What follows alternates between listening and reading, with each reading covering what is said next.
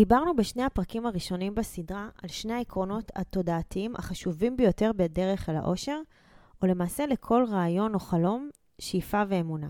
הפעם נתמקד בפרקטיקה של התודעה, שהזכרנו בפרק הקודם, ככלי המשרת את האמונה, כלי השכנוע העצמי. ברוכים הבאים למדברים השקעות עם עמית ואגר.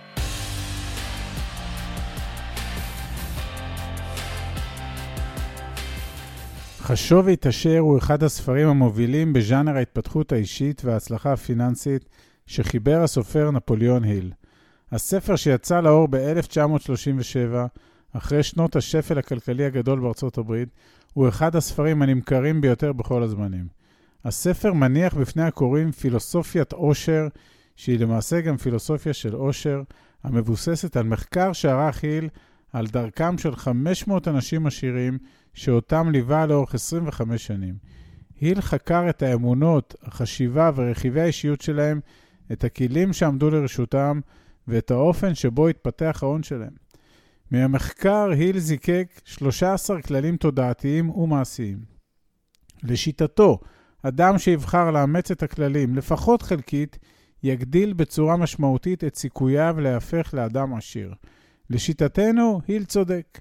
בסדרת חושבים ומתעשרים נציע זיקוק של הזיקוק, נציע פרשנות לדרך החיים שהספר פורס בפנינו, דרך חיים שאומנם גובשה בזמן אחר ובמקום אחר, אך אנחנו מוצאים אותה רלוונטית מאוד גם למציאות הישראלית בת זמננו. דיברנו בשני הפרקים הראשונים בסדרה על שני העקרונות התודעתיים החשובים ביותר בדרך אל האושר, ולמעשה לכל רעיון או חלום, שאיפה ואמונה. הפעם נתמקד בפרקטיקה של התודעה שהזכרנו בפרק הקודם, ככלי המשרת את האמונה, כלי השכנוע עצמי. מחשבות מעורבבות ברגשות זקוקות לצינור כלשהו שיהפוך אותן לדבר הרצוי עצמו. התהליך, החוויה, המוצר.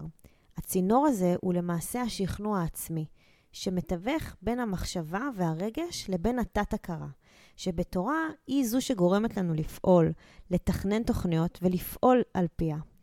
בהקשר הזה, היל טוען שתרגום של המחשבה למעשה דרך תת-ההכרה יכול לבוא לידי ביטוי גם בדבר פשוט אחד, פתיחות.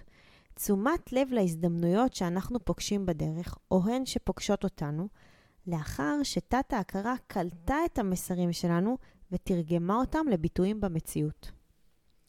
חשוב לזכור, וגם היל מדגיש זאת לאורך הספר, שהתהליך הזה, התנועה מרעיון להגשמה, הוא לא דבר שקורה ברגע שמחליטים, אלא ברגע או ברגעים של התמדה, ברגעים רבים של השקעה וריכוז ונחישות לאורך זמן.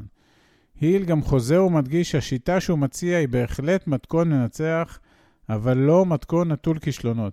הכישלונות הם חלק מהדרך ועדיף להתייחס אליהם כאל שיעורים מקדמים ולא כאל גורמים מעכבים או חלילה מונעים. במישור המעשי, הצעתו של היא לקוראיו בכל הנוגע לשכנוע העצמי מסתכמת במילה אחת חשובה, והיא חזרה. זו מילה שמגלמת בתוכה פעלתנות, התמדה ותרגול, והיא מהווה חלק אינהרנטי גם מהנחיותיו בנושא זיקוק השאיפה לכסף. לחיות את הצהרת הכסף שניסחנו. אתם זוכרים? דיברנו על כך שהיא כוללת סימון יעדים ברורים של כמה, מתי והערך שניתן תמורת היעד.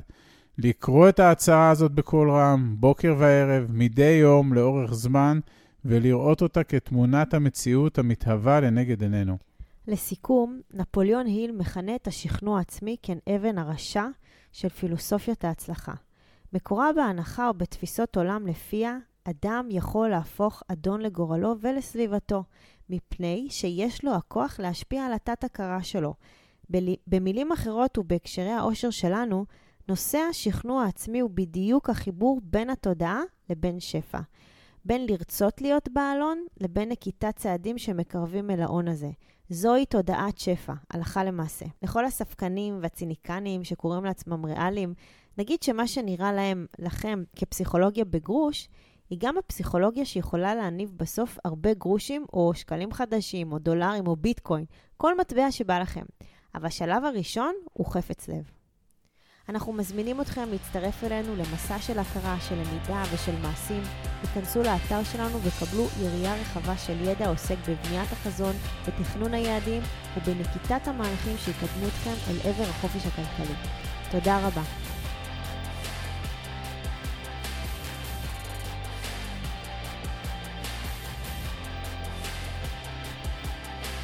עד כאן להפעם. כרגיל, שמחנו לשתף בידע ובניסיון שלנו, מקווים שנתרמתם. מי שממש רוצה להכיר ולהיחשף להזדמנויות ההשקעה בהן אנחנו משקיעים, מוזמן לאתר שלנו, תוכלו למצוא הכל שם. אנחנו כמובן גם פעילים בכל הרשתות החברתיות, מוזמנים לעקוב אחרינו. אם אתם מכירים אנשים נוספים שהתכנים שלנו יכולים לסייע להם, נודה לכם מאוד אם תשתפו אותם. להתראות חברים.